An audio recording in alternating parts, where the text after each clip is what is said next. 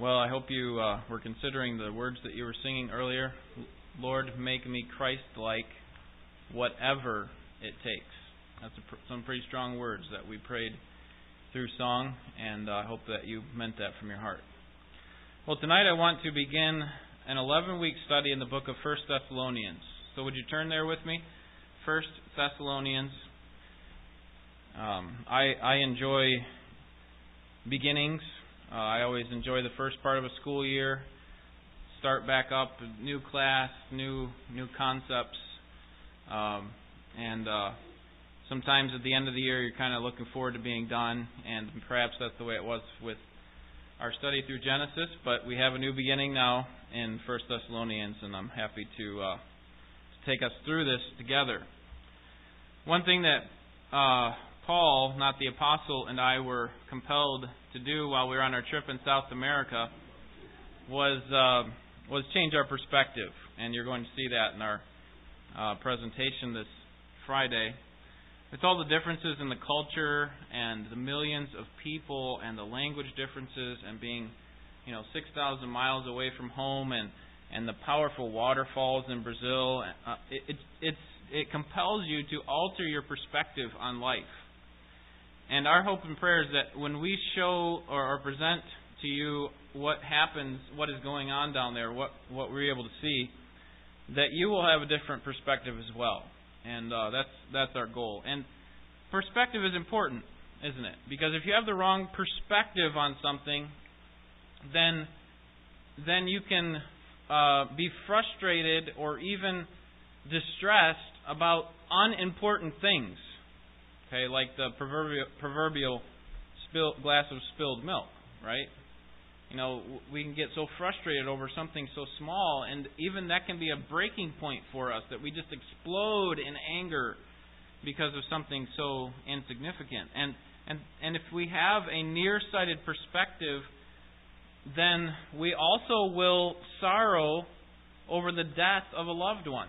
If we're thinking in terms of just what is happening here and now, we will sorrow in an ungodly way over the death of even a saint, a believer. And, um, and, and so perspective is important in that way as well. If you have a wrong perspective, then you will be in despair or depression because of the outcome of any given election or anything that shows up in the news. But if you have a proper perspective, then you won't be shaken by the polls or the current events or by the evil that's in the world, or the loss of your job, or the lack of money, or the family struggles, or or missed opportunities or anything because you have perspective. You have the right kind of perspective, a godly perspective. And the book of First Thessalonians is all about perspective. The Thessalonians are the target of intense opposition and physical and verbal persecution. And if their eyes are fixed on their circumstances, on the people around them, then they will quickly falter. But Paul is thankful, the apostle this time, that they are fixing their hope on Christ.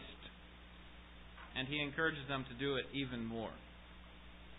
So, we want to just survey the book tonight. I want to introduce it to you, show you uh, why it was written and so on, and who wrote it, and um, and then we'll get into some detailed study of each section of the book in the next ten weeks after tonight. Okay. So let's begin with the author and the date, as I often do when we introduce a book. We see the author in chapter one, verse one. Very simple. Uh, in fact, let's let's read the first chapter of First Thessalonians, and. Uh, see, just get an idea of what this book is about. First Thessalonians chapter one, and I'll read the first chapter. This is the word of God. Paul and Silvanus, Silvanus and Timothy to the church of the Thessalonians, and God the Father and the Lord Jesus Christ, grace to you and peace. We give thanks to God always for all of you, making mention of you in our prayers, constantly bearing in mind your work of faith and labor of love and steadfastness of hope in our Lord Jesus Christ in the presence of our God and Father, knowing, brethren beloved by God, his choice of you. For our gospel did not come to you in word only, but also in power and in the Holy Spirit and with full conviction, just as you know what kind of men we proved to be among you for your sake.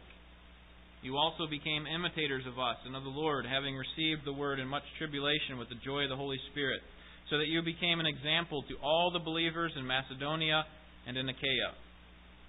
For the word of the Lord has sounded forth from you, not only in Macedonia and Achaia, but also in every place your faith toward God has gone forth, so that we have no need to say anything.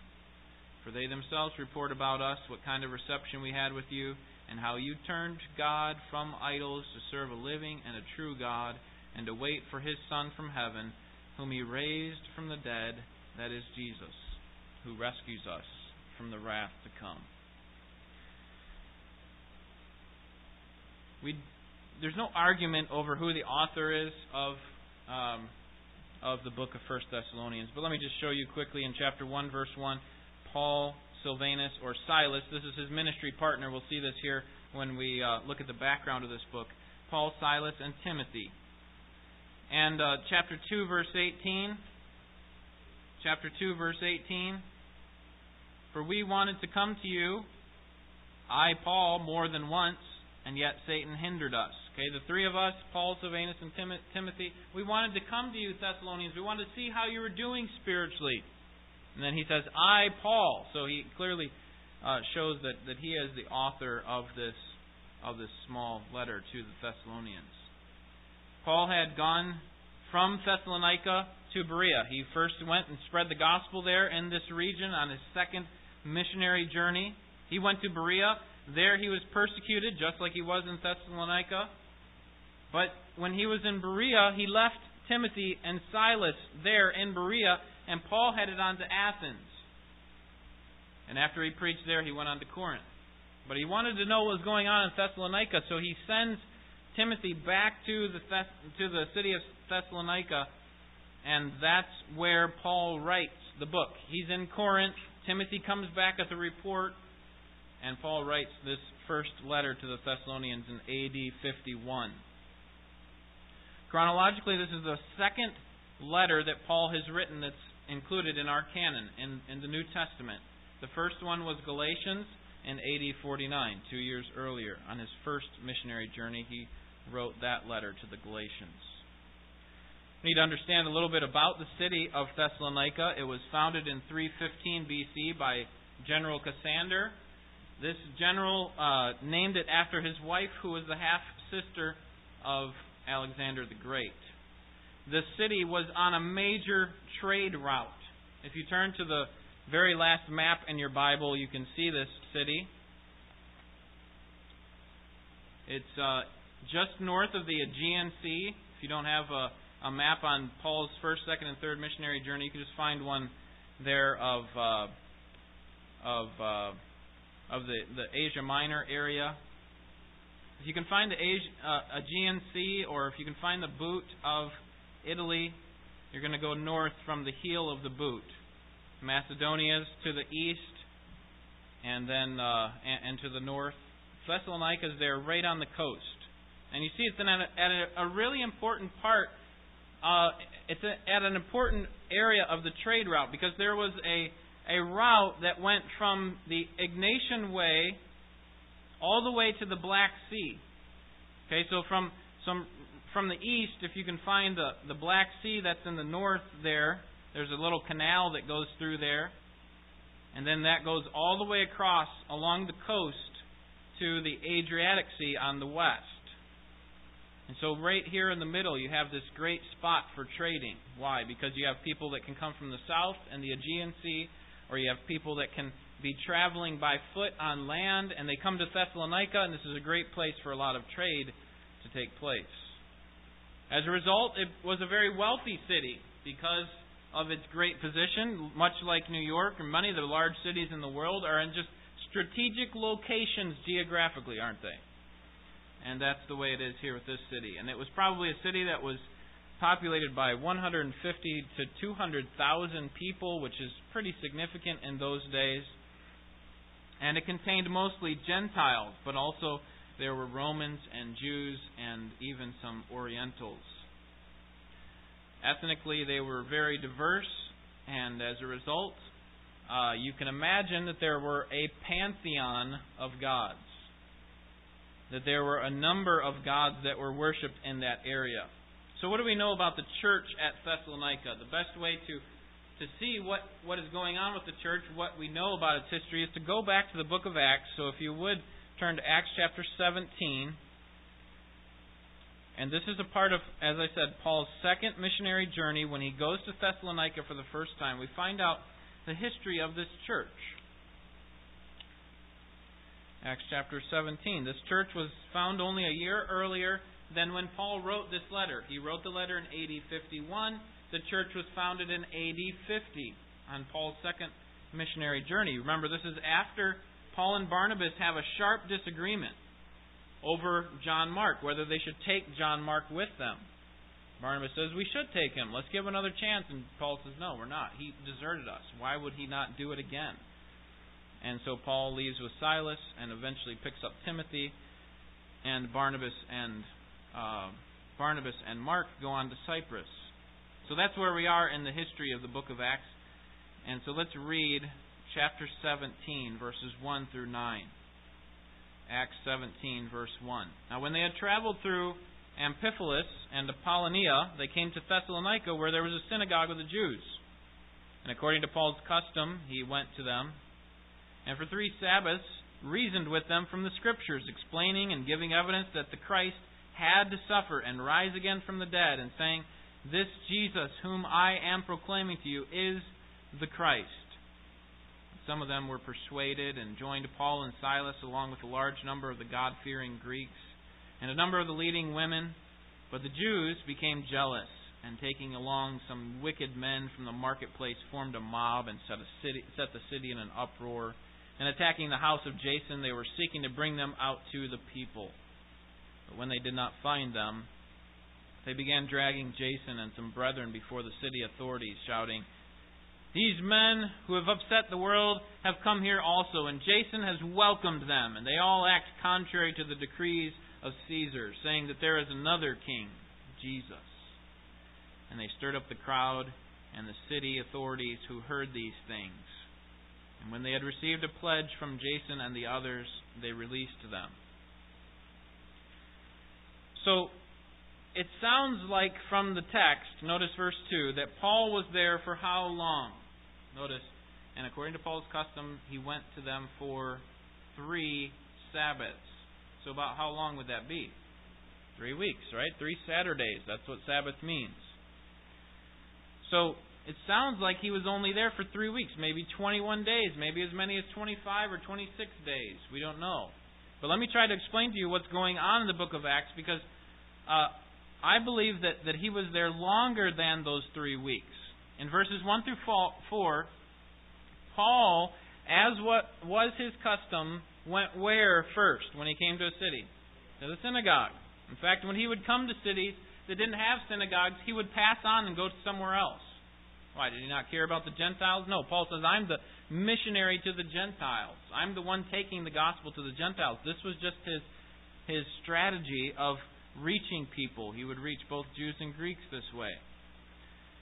And uh, so when he would go to the synagogue, he would come across many well versed Jews and knowledgeable Greeks in the scriptures, and according to this verse, verse uh, uh, 4, some leading women, right? See at the end of the verse, along with a large number of God fearing Greeks and a number of leading women.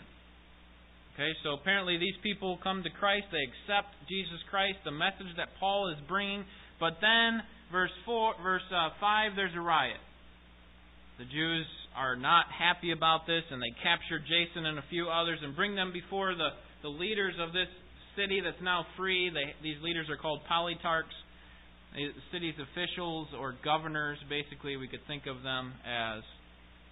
And Jason and other Jason and the others in verse 9 are freed after they apparently gave this pledge, or maybe posted bail, perhaps, or maybe they agreed that they would not bring about any more trouble to the city. They're not going to uh, continue to incite a, a, riot through their actions. They would um, they would uh, settle down and, and remain in peace.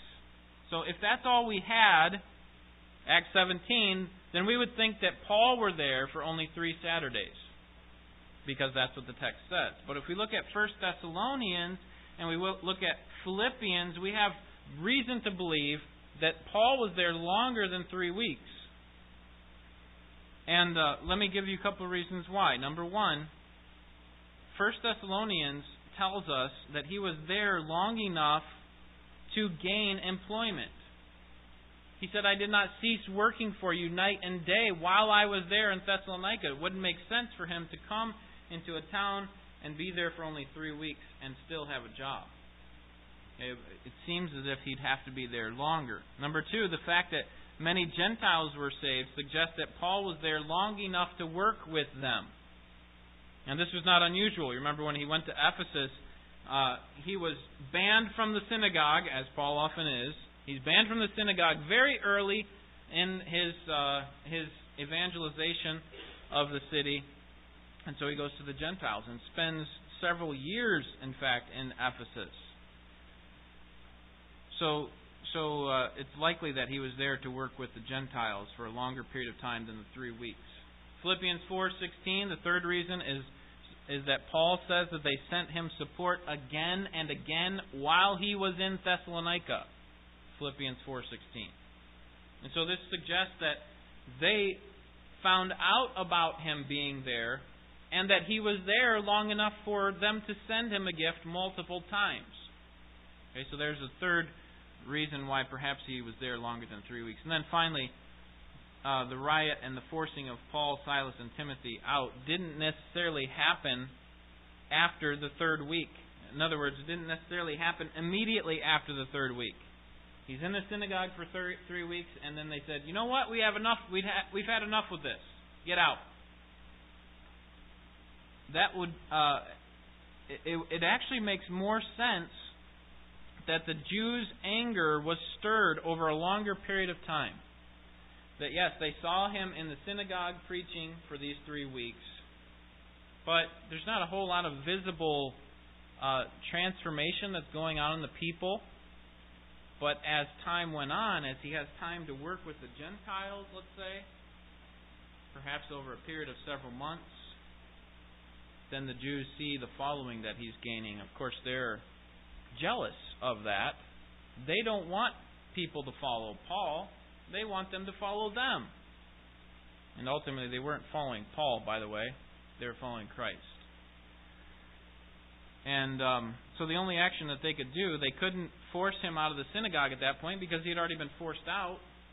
The only action that the Jews can do is the same action that they brought upon our Savior, and that is to incite a riot among the people. Try to remove them another way. And that's why I think in verse 9 of Acts 17, that pledge that Jason made was likely to say, you know, we're not going to further incite the crowd. So Paul was probably there at this original church at Thessalonica for several months, perhaps up to six months, working with these people, establishing a base. But even after he left, as he often was, he's concerned about uh, their progress spiritually. Were they understanding the truth that was taught to them about the gospel? Was the gospel really taking root? Which would be expressed how? In their works, right? It would be expressed in, in their faithfulness, in their obedience. And uh, so Paul was concerned about that. Turn back to 1 Thessalonians and turn to chapter 3 this time because we want to see why did Paul write this letter? Why did Paul write this letter? There are a couple of reasons why Paul write, wrote this letter according to this book, chapter 3, verses 1 through 3.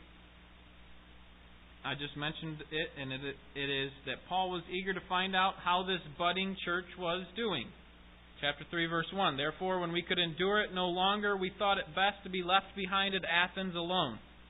And we sent Timothy, our brother and God's fellow worker in the gospel of Christ, to strengthen and encourage you as to your faith so that no one would be disturbed by these afflictions, for you yourselves know that we have been destined for this. Paul wanted to know what was going on. So he sends Timothy. And then Timothy comes back and meets with him. Look at chapter 3, verse 6. Now that Timothy has come to us from you and has brought us good news of your faith and love, and that you always think kindly of us, longing to see us, just as we also long to see you. For this reason, brethren, in all our distress and affliction, we are comforted about you through your faith. For now we really live if you stand firm in the Lord. For what thanks can we render to God for you in return for all the joy with which we rejoice before our God on your account, as we night and day keep praying most earnestly that we may see your face and may complete what is lacking in your faith.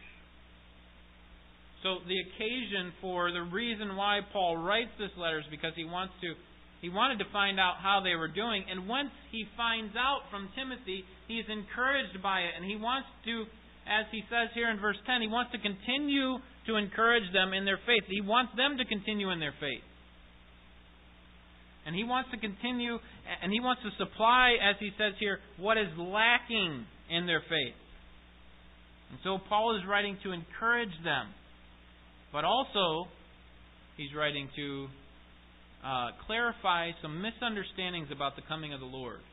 In chapter 4, verses 13 through 18, he says, Now about the things, uh, about those who fall asleep, that is, about believers who die, let me explain to you what's going to happen. The Lord's going to come with the trumpet call of God, and the dead in Christ will rise first. You remember the passage, right?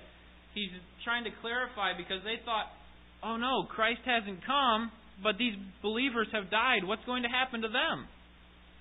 And then in chapter 5, verses 1 through 11, he explains to them how the day of the Lord is going to work and how believers are going to be protected from the wrath to come. So he's explaining or clarifying some misunderstandings. Remember, in such a short period of time, he can't explain all of the implications or all the doctrines of Scripture. He simply tries to give them an overview of the counsel of God, and then moves on to another place. What is this book about? What is the theme of this book? Well, the most prominent topic in the book, I would suggest to you, is the coming of the Lord. The coming of the Lord. And the reason I say that is because each chapter includes a reminder of the future coming of the Lord. Don't be alarmed that Christ is coming. Okay, be prepared for his coming.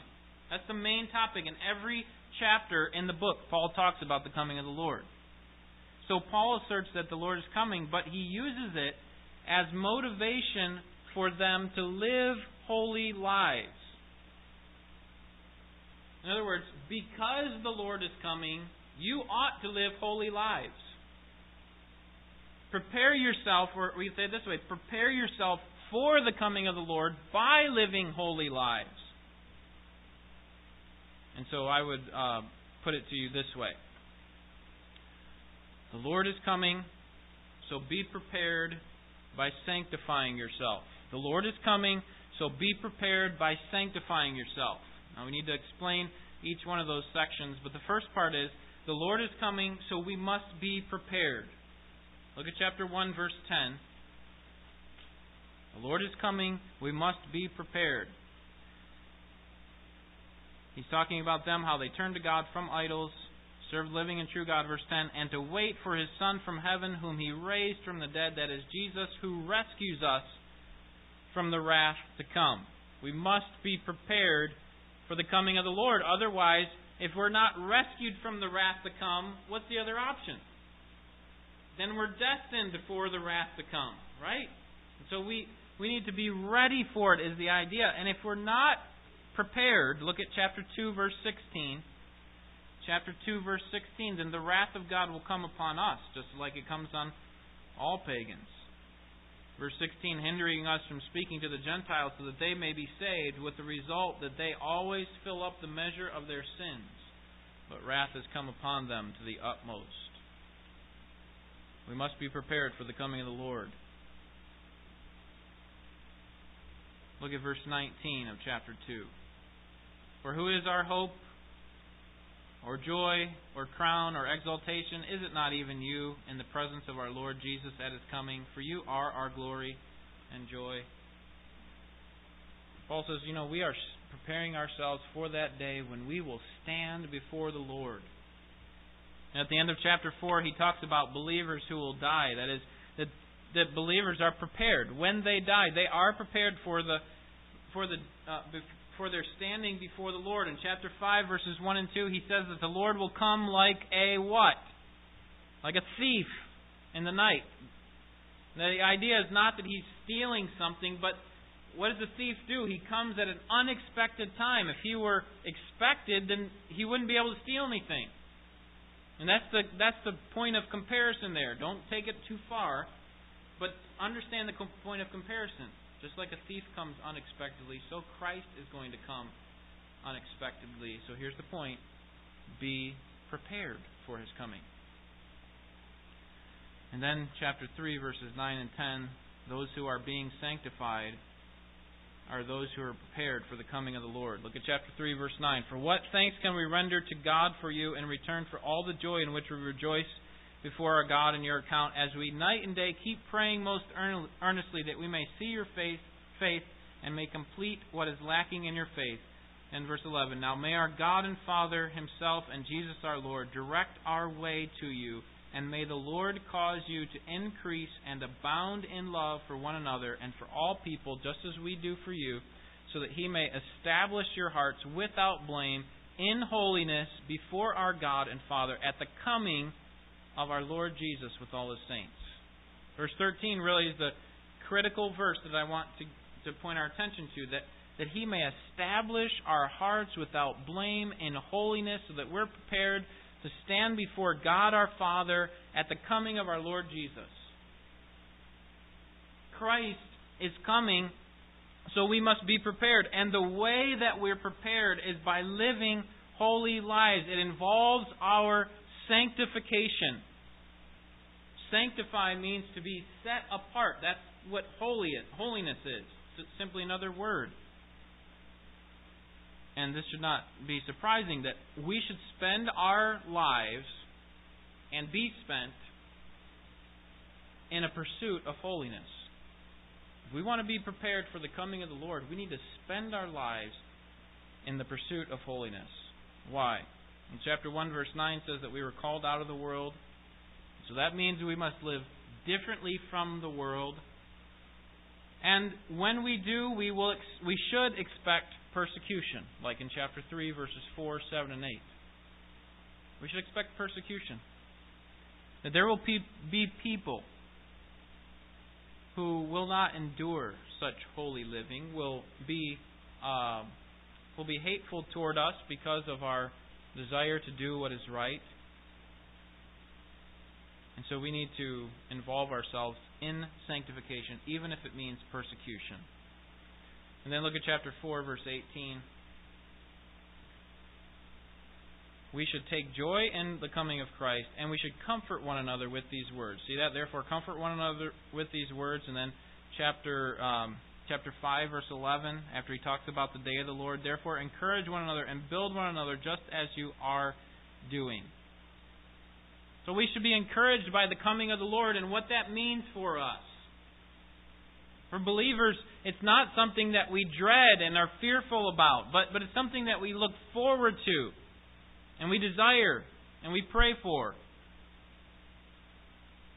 So we must, and I'm going to put it like this we must sanctify ourselves, but we ultimately have to recognize the sanctification comes from whom? It comes from God.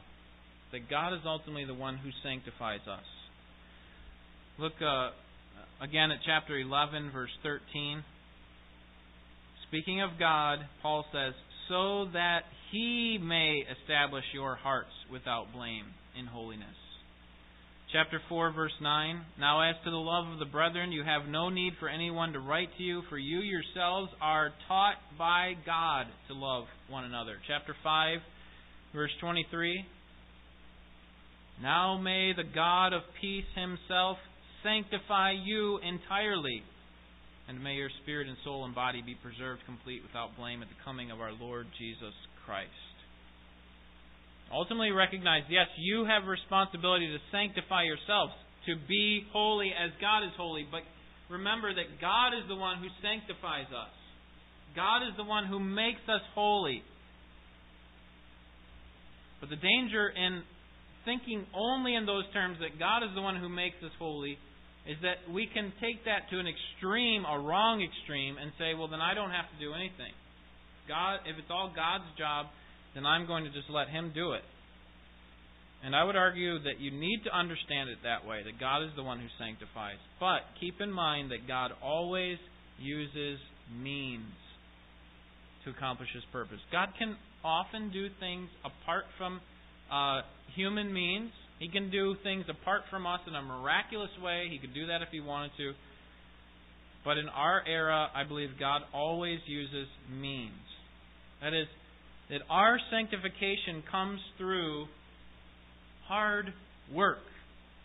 It comes through each of us encouraging one another.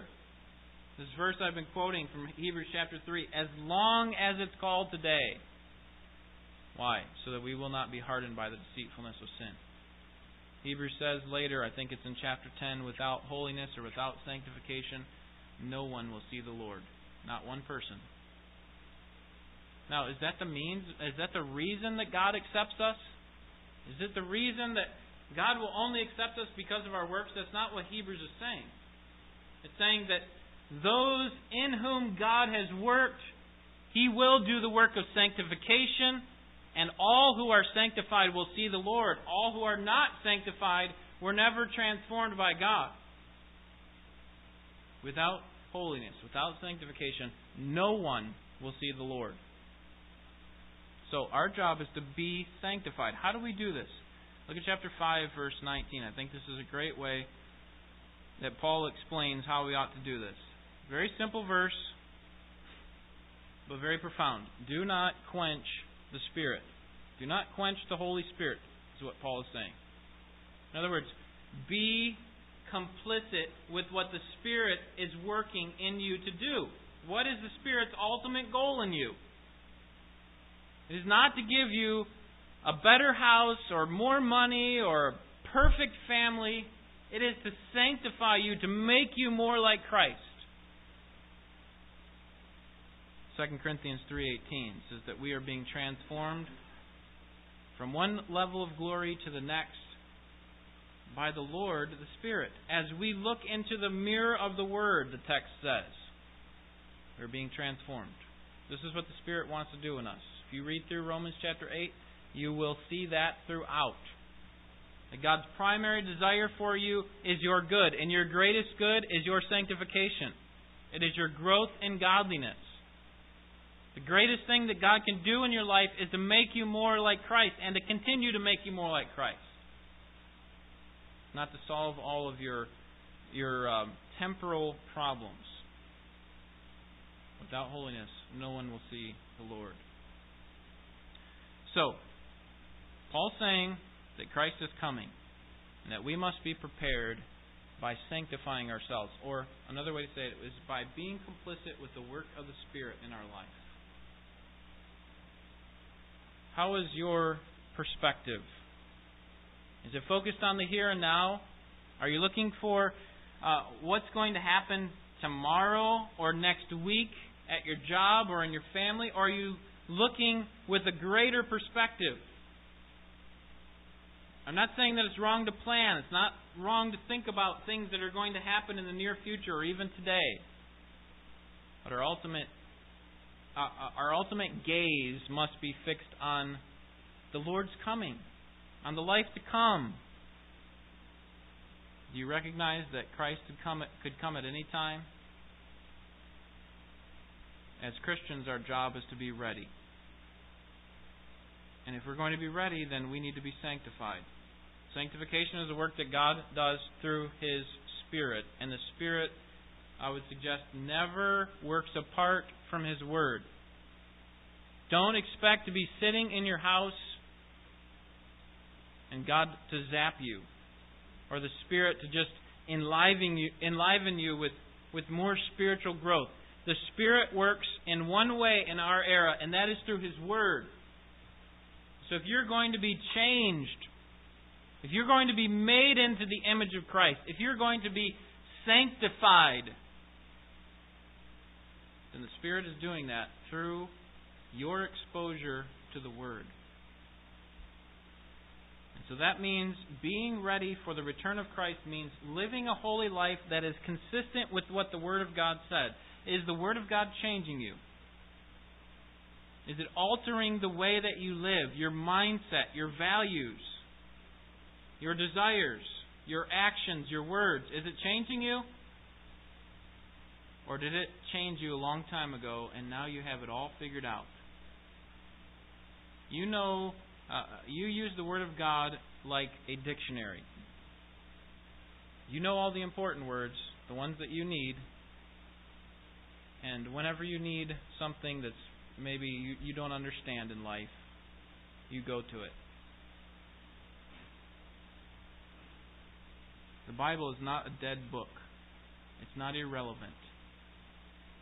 It is the very source of our spiritual lives. And Hebrews 4:12 says that it is alive. It is quick and powerful, living and active, and it is sharper than any two-edged sword, and it pierces through to the dividing sunder of soul and spirit, and it even is able to discern the thoughts and the intents of the heart. That's the Scriptures.